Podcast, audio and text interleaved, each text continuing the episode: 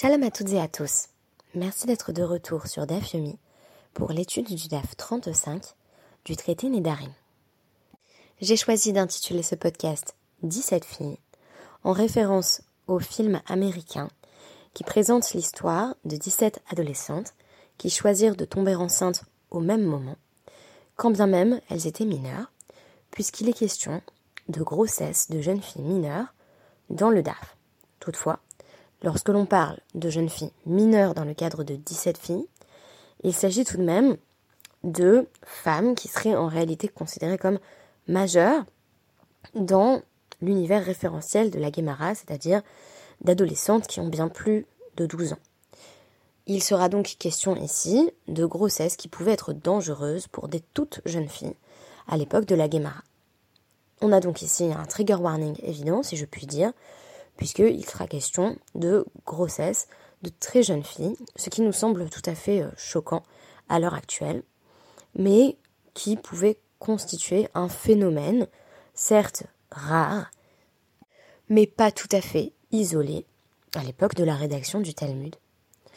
Je tiens à préciser que je suis à l'heure actuelle dans une phase de réflexion sur l'avenir du Daf C'est arrivé plusieurs fois. J'essaye de ne pas trop rendre cela euh, dramatique. Euh, ce n'est pas mon but, en effet, de me poser la question de la survie du DAF de façon régulière pour que l'on me supplie de continuer. Je ne suis pas du tout en demande d'attention.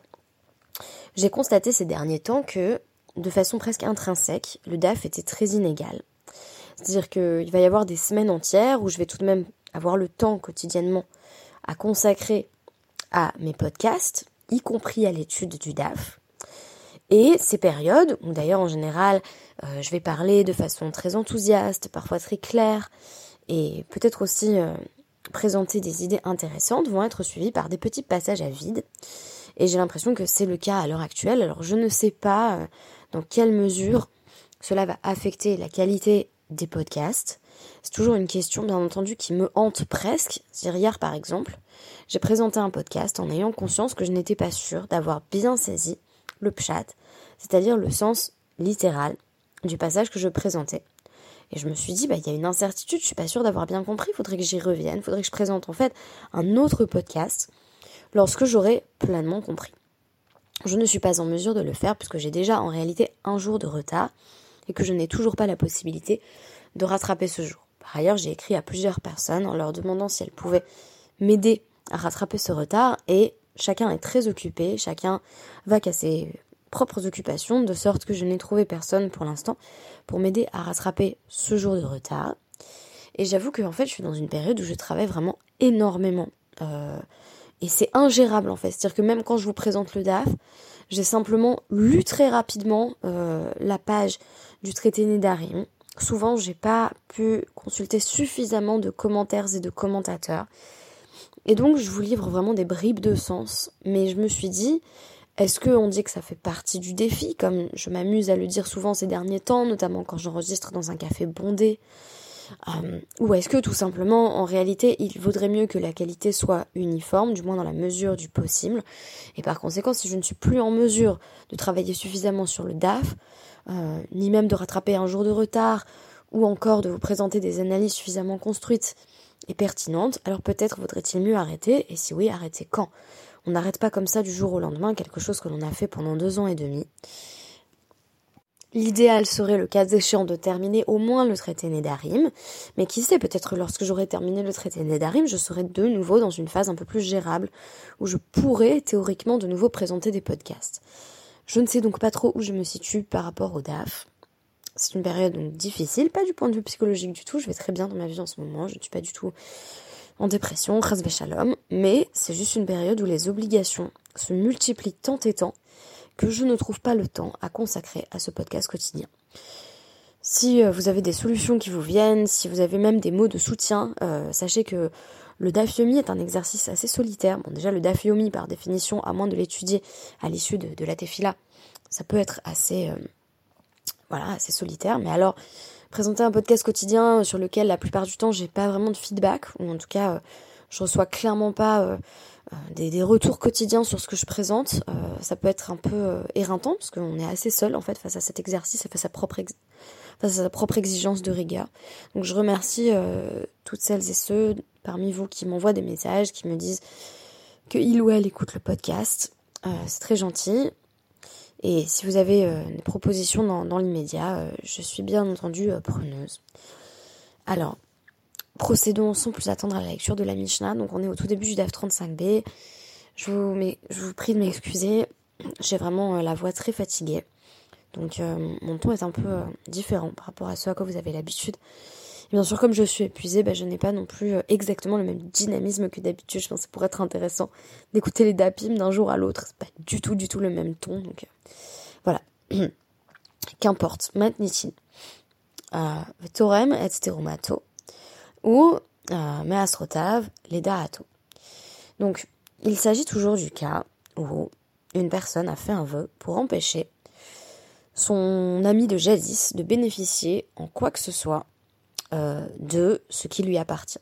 Je reprends l'exemple de Clémence et moi. Euh, donc j'ai fait le vœu que je ne bénéficierai de plus rien de ce que Clémence pourrait m'apporter. Et pourtant, il y a des exceptions et les Mishnayot, y compris la précédente, viennent nous expliquer quelles sont ces exceptions. Donc ici on nous dit Clémence peut malgré tout prélever Materuma et Medim, les Daato. Et, je le sais, donc avec euh, littéralement avec ma connaissance, donc ça veut dire quoi que je suis consciente qu'elle est en train de prélever ma récolte. Alors, ici ça peut se comprendre, il n'y a pas de bénéfice direct, puisque Clémence ne fait que euh, servir d'intermédiaire dans un prélèvement qui doit de toute façon être effectué sur ma propre récolte. Par conséquent, je ne bénéficie pas, on pourrait même dire que je perds. On peut aussi donc à Makrivalav euh, Kinezavin euh, apporter le sacrifice littéralement euh, du nid, donc il s'agit de d'une paire d'oiseaux, donc une paire de, pigeons ou de, colombes qu'apportent les avines ou les avotes. Donc les hommes et les femmes qui ont eu un écoulement euh, génital inattendu, qui n'est yoldot, donc euh, la personne de qui on ne peut pas tirer le moindre bénéfice peut également apporter euh, le sacrifice qu'apportent les femmes qui ont donné la vie, voire à ce sujet, Vayikra 12e Pérec, versets 6 à 8, mais aussi les Khataot et les Hashamot, dont la personne dont on a dit qu'on ne bénéficierait plus peut apporter pour nous euh, des sacrifices de, culpabilité, littéralement, donc euh, euh, des sacrifices liés à, une faute que l'on aurait commise. Et très intéressant, ou Melamdo Midrash Alacha et Agadot. donc, quand bien même j'ai interdit à, à, Clémence par un vœu de me donner le moindre bénéfice de ce qu'elle produit, elle peut malgré tout m'enseigner le Midrash, la Alacha et la Agada. Mais pas euh, donc ce qui est désigné ici comme mikra, c'est-à-dire euh, donc euh, l'étude des versets bibliques. Très intéressant, aval melamedhu et banav ou benotav mikra. Toutefois, Clémence peut toujours apprendre à mes fils et mes filles la Bible, donc les versets bibliques. je me suis dit que de cette Mishnah, d'ailleurs, on pouvait dériver l'idée que c'était les petits garçons et les petites filles qui étaient sans doute euh, instruits et instruites à l'époque du Talmud, alors qu'on dit généralement euh, les filles étaient sous-éduquées, ça semble évident qu'elles n'avaient pas accès au bêta midrash, parce que quand on nous parle de la culture du bêta midrash, on ne situe pas de petites filles dans ce milieu. Et pourtant, sans doute est-il probable euh, que les petites filles aient bénéficié également d'une éducation, du moins dans la Torah Shebirta, donc la Torah écrite, sinon en matière de Torah Shebe Cette Mishnah donne lieu à une interrogation dans la Gemara. Iba où la question est posée. Hane Kohane, didan Oh, Les Kohanim, lorsqu'ils font des sacrifices pour nous, lorsqu'ils font la Avoda, le service du temple, est-ce qu'ils nous représentent nous ou est-ce qu'ils représentent les cieux? Quelle est la différence? Eh bien, c'est la nafkamina. Euh, si j'interdis à quelqu'un de, euh, m'apporter euh, le, moindre profit, donc je dis je ne peux tirer aucun profit de quoi que ce soit que, Clémence fasse pour moi, si on bénéficie directement des Kohanim, s'ils sont et Didan, alors j'ai bénéficié du fait que Clémence a apporté un sacrifice pour moi. Il serait plus difficile de comprendre la Mishnah le cas échéant. Ainsi, euh, cette forme de représentation euh, ne serait pas permise, Puisque, à partir du moment où euh, Clémence apporte, par exemple, admettons que je, vienne d'avoir un, enfant. Donc, on a un sacrifice à apporter, donc on a, notre père d'oiseau. Mais je me suis disputée avec Clémence, j'ai dit, bah, plus jamais je ne dirai le moindre bénéfice de ce qu'elle fait. Et malgré tout, elle décide de prendre mes oiseaux et de les apporter devant le Cohen. Si c'est moi qui en bénéficie, c'est interdit, en vertu de mon vœu. Euh, et si c'est d'Ishmaïa, si c'est un vœu, euh, si en réalité ces sacrifices sont faits pour Hachem, alors Clémence a tout à fait le droit de faire ce qu'elle a fait. Donc, on va essayer de répondre à cette question en nous disant, d'après la Mishnah, justement, ça a l'air de confirmer que ils sont Shluché d'Ishmaïa que ce sont bien des agents du ciel, c'est-à-dire que les Kohanim n'agissent pas pour nous faire plaisir, mais pour Hachem, parce que sinon, il y aurait clairement Mahanele, un profit, un bénéfice. Or, c'est interdit en vertu du vœu. La Gemara va rejeter cet argument en disant, en réalité, il y a une spécificité euh, des corbanotes, des sacrifices que, que diverses personnes doivent apporter dans une situation donnée. Euh, donc, en situation de euh, kapara, donc euh, littéralement être en attente ou être en manque de euh, d'expiation, parce que ceux qui sont considérés comme Mechusre Kapara, qui ont besoin de ce sacrifice pour obtenir une forme d'expiation, en réalité, euh, c'est un cas spécifique, parce que ce sacrifice peut être fait pour ces personnes qui sont euh, Kapara, et peuvent être apportés par quelqu'un d'autre, finalement à leur bénéfice, à leur profit, mais sans même qu'ils le sachent. Donc on nous dit par exemple, un parent peut apporter euh, des sacrifices pour ses fils ou ses filles, si ses fils ou ses filles ont contracté euh, euh, une, forme de, de, ah, plutôt de ziva pour employer le, nom commun, parce que zave ce ce serait l'adjectif. or, les enfants n'ont pas de représentation juridique directe. Donc on peut apporter un sacrifice pour quelqu'un quand bien même euh, la personne n'est pas directement concernée. De là, la Gemara en vient à évoquer, en vient à évoquer pardon, la question de euh, Zot Storat Yoledet, qui est tirée de Vaïkra 12.7, à savoir les lois d'une femme qui vient de donner la vie. Et va poser la question est-ce que ces lois s'appliquent à la fois à une Ktana et à une Gedola Puisque la Gemara vient de nous apprendre que les lois la ziva. Donc si un enfant ou un adulte a un écoulement génital, il faut apporter un sacrifice. Donc l'enfant n'est pas en mesure d'apporter un sacrifice, ça va devoir être fait par l'intermédiaire de ses parents. Et là, ils vont poser la question, est-ce vrai également pour une femme qui aurait donné la vie? Euh, Alors on nous dit, est-ce que ça concerne une femme mineure aussi? Question de la Gemara d'ailleurs, Ketana bat leda hi. Est-ce qu'une mineure peut avoir des enfants? Et on nous dit, bah, a priori oui, puisque Rav Bevai a euh, enseigné une braïta en présence de Rav Nachman, euh, que nous avons déjà étudié d'ailleurs dans le traité Yevamot, mais sur laquelle je voulais revenir brièvement, qui affirme que euh, Ktana ou Meuberet ou Menika, euh, donc une jeune fille mineure, une femme enceinte et une femme qui allait, euh, utilisent un mort, donc utilisent un dispositif de contraception, un tissu euh, par lequel elle, s'efforce d'absorber le sperme pour ne pas tomber enceinte. et pourquoi la Ktana Pourquoi la mineure utilise ce dispositif? Schéma, Titaber, Vetamut. Parce que si elle tombe enceinte, elle risque de mourir. Parce que son corps n'est en réalité pas prêt pour la grossesse. Ici, euh, quand on parle de Ketana, on parle d'une euh, d'une fille qui aurait eu une forme de puberté précoce, d'ailleurs très courant euh, à l'heure actuelle, même si en général on essaie plutôt de retarder justement la puberté. Donc on nous dit, en réalité, une mineure ne peut pas être incluse dans les lois de la yoledette, de, la femme qui donne la vie, parce qu'elle risque fort de mourir si elle tombe enceinte. Sachant que, ce qui est très intéressant, c'est que sur cet enseignement de Rav Bevaï, les Chachamim vont répondre, en réalité, elle n'a même pas besoin d'utiliser euh, le mort, d'utiliser de contraception, parce que Hachem aura pitié d'elle et elle ne tombera pas enceinte. Sous-entendu, euh, la plupart des jeunes filles mineures sont également prépubères et donc ne tombent généralement pas enceintes. Et pourtant, il y a un danger. Ce danger, il est pris en compte dans l'enseignement de Rav Bevaï. Quoi qu'il en soit, ce qui est reconnu reconnu unilatéralement ici, c'est qu'il est dangereux pour une toute jeune fille de tomber enceinte. Donc on nous dit, de qui on nous parle quand on nous dit Zot Torah Tayoledet On ne parle pas des mineurs, ça c'est, c'est pas possible. On nous dit, bah, Ben Bikachat Ben Shota.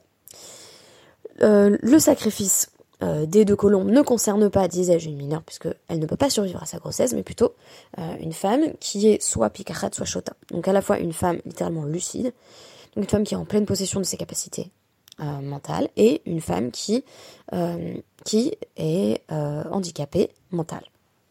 En effet, une femme qui souffrirait d'une forme quelconque de handicap euh, mental ou moteur qui l'empêcherait euh, d'apporter son sacrifice, va tout de même devoir apporter un sacrifice, mais il est euh, remis par l'entremise de son mari. La Gemara ramène ici une déclaration de Rabbi Yehuda, en vertu de laquelle, en vertu, une déclaration de Rabbi Yehuda en vertu de laquelle un homme amène fréquemment un sacrifice au nom de sa femme quand celle-ci vient d'accoucher. Pourquoi? Parce qu'il est écrit dans le contrat de mariage que euh, l'époux est responsable de toutes les obligations financières qui concernent l'épouse. De sorte que si l'épouse, pour une raison ou pour une autre, et notamment parce qu'elle vient d'accoucher, ne peut pas apporter elle-même son sacrifice, donc elle est dans cette phase du postpartum, alors c'est le mari qui va le faire à sa place. On peut présupposer ainsi que de façon régulière, les femmes, lorsqu'elles avaient un sacrifice à apporter, le faisaient par l'entremise de leur mari. Tout cela montre bien que l'on n'a pas assez d'éléments pour prouver que les Kohanim sont véritablement Shluché d'Ishmaya, qu'ils n'agissent que pour les cieux. On pourrait dire en réalité qu'ils agissent au bénéfice des différentes personnes concernées, qui sont qui sont en manque ou en attente d'expiation, quand bien même euh, celles-ci n'auraient pas de da'at. C'est-à-dire quand bien même il n'y aurait pas d'intentionnalité de la part de ces personnes, qu'il s'agisse d'enfants ou de personnes qui souffrent d'un handicap mental, il n'y a pas d'intentionnalité de leur part de profiter directement de l'action qui est accomplie. C'est comme si la capara euh, relevait euh, d'un statut ontologique et non pas d'une exigence personnelle. Qu'est-ce que ça signifie? Que le fait de dire il faut apporter un sacrifice est indépendant de la capacité de la personne à, d'une part, apporter concrètement ce sacrifice, puisqu'on a vu qu'on pouvait le faire notamment par l'entremise de son mari, mais aussi de euh, la capacité de cette personne à souhaiter apporter ce sacrifice dans le cadre de euh, d'entités euh, morales, juridiques, qui ne seraient pas susceptibles d'apporter le sacrifice par elles-mêmes. Donc, je rappelle, on parlait d'enfants, de personnes qui souffrent d'un handicap, qui ne peuvent même pas vouloir apporter le sacrifice, qui ne comprennent pas forcément de quoi il s'agit, ou, je rappelle, qui n'ont pas la capacité matérielle d'y aller, comme la femme qui vient d'accoucher. En d'autres termes, on pourrait envisager que les Kohanim soient Shlouché d'Idam, que euh, les prêtres soient nos représentants, quand bien même euh, il n'y a pas de représentation directe, quand bien même on est affaire à des personnes qui n'ont pas euh, l'intention d'apporter un sacrifice, parce qu'ils sont Merhousare Kapara. Parce que intrinsèquement, quelque chose dans leur statut à la règle demande une expiation à travers le sacrifice. En d'autres termes, si on dit, il euh, n'y a pas de résolution là-dessus parce que je suis arrivée à la fin du DAF, j'ai pas pu aller plus loin. Mais si on dit que le prêtre, le Cohen euh, et euh, Didan est notre représentant à nous, alors on envisage la possibilité qu'il y ait une représentation, du moins en matière de culte, pas forcément une représentation démocratique, mais en matière de culte, qui ne fasse pas intervenir notre propre volonté. Donc en gros, on peut agir pour notre bien sans même qu'on le veuille. Et c'est exactement ce qu'est en train de faire euh, la personne qui est moudard, donc littéralement victime d'un vœu. Euh, c'est-à-dire que moi j'ai dit, bah, je ne veux plus bénéficier de quoi que ce soit que tu fasses, et on a une personne qui visiblement, et c'était déjà le cas à travers la Mishnah précédente, continue à être dans une relation de bienveillance, en quelque sorte, qui fait que cette personne fait en sorte, en fait, que qu'on on éloigne de moi un lion. Ça, c'est quelque chose que j'évoquais il, y a, il y a deux dapines, il y a deux podcasts.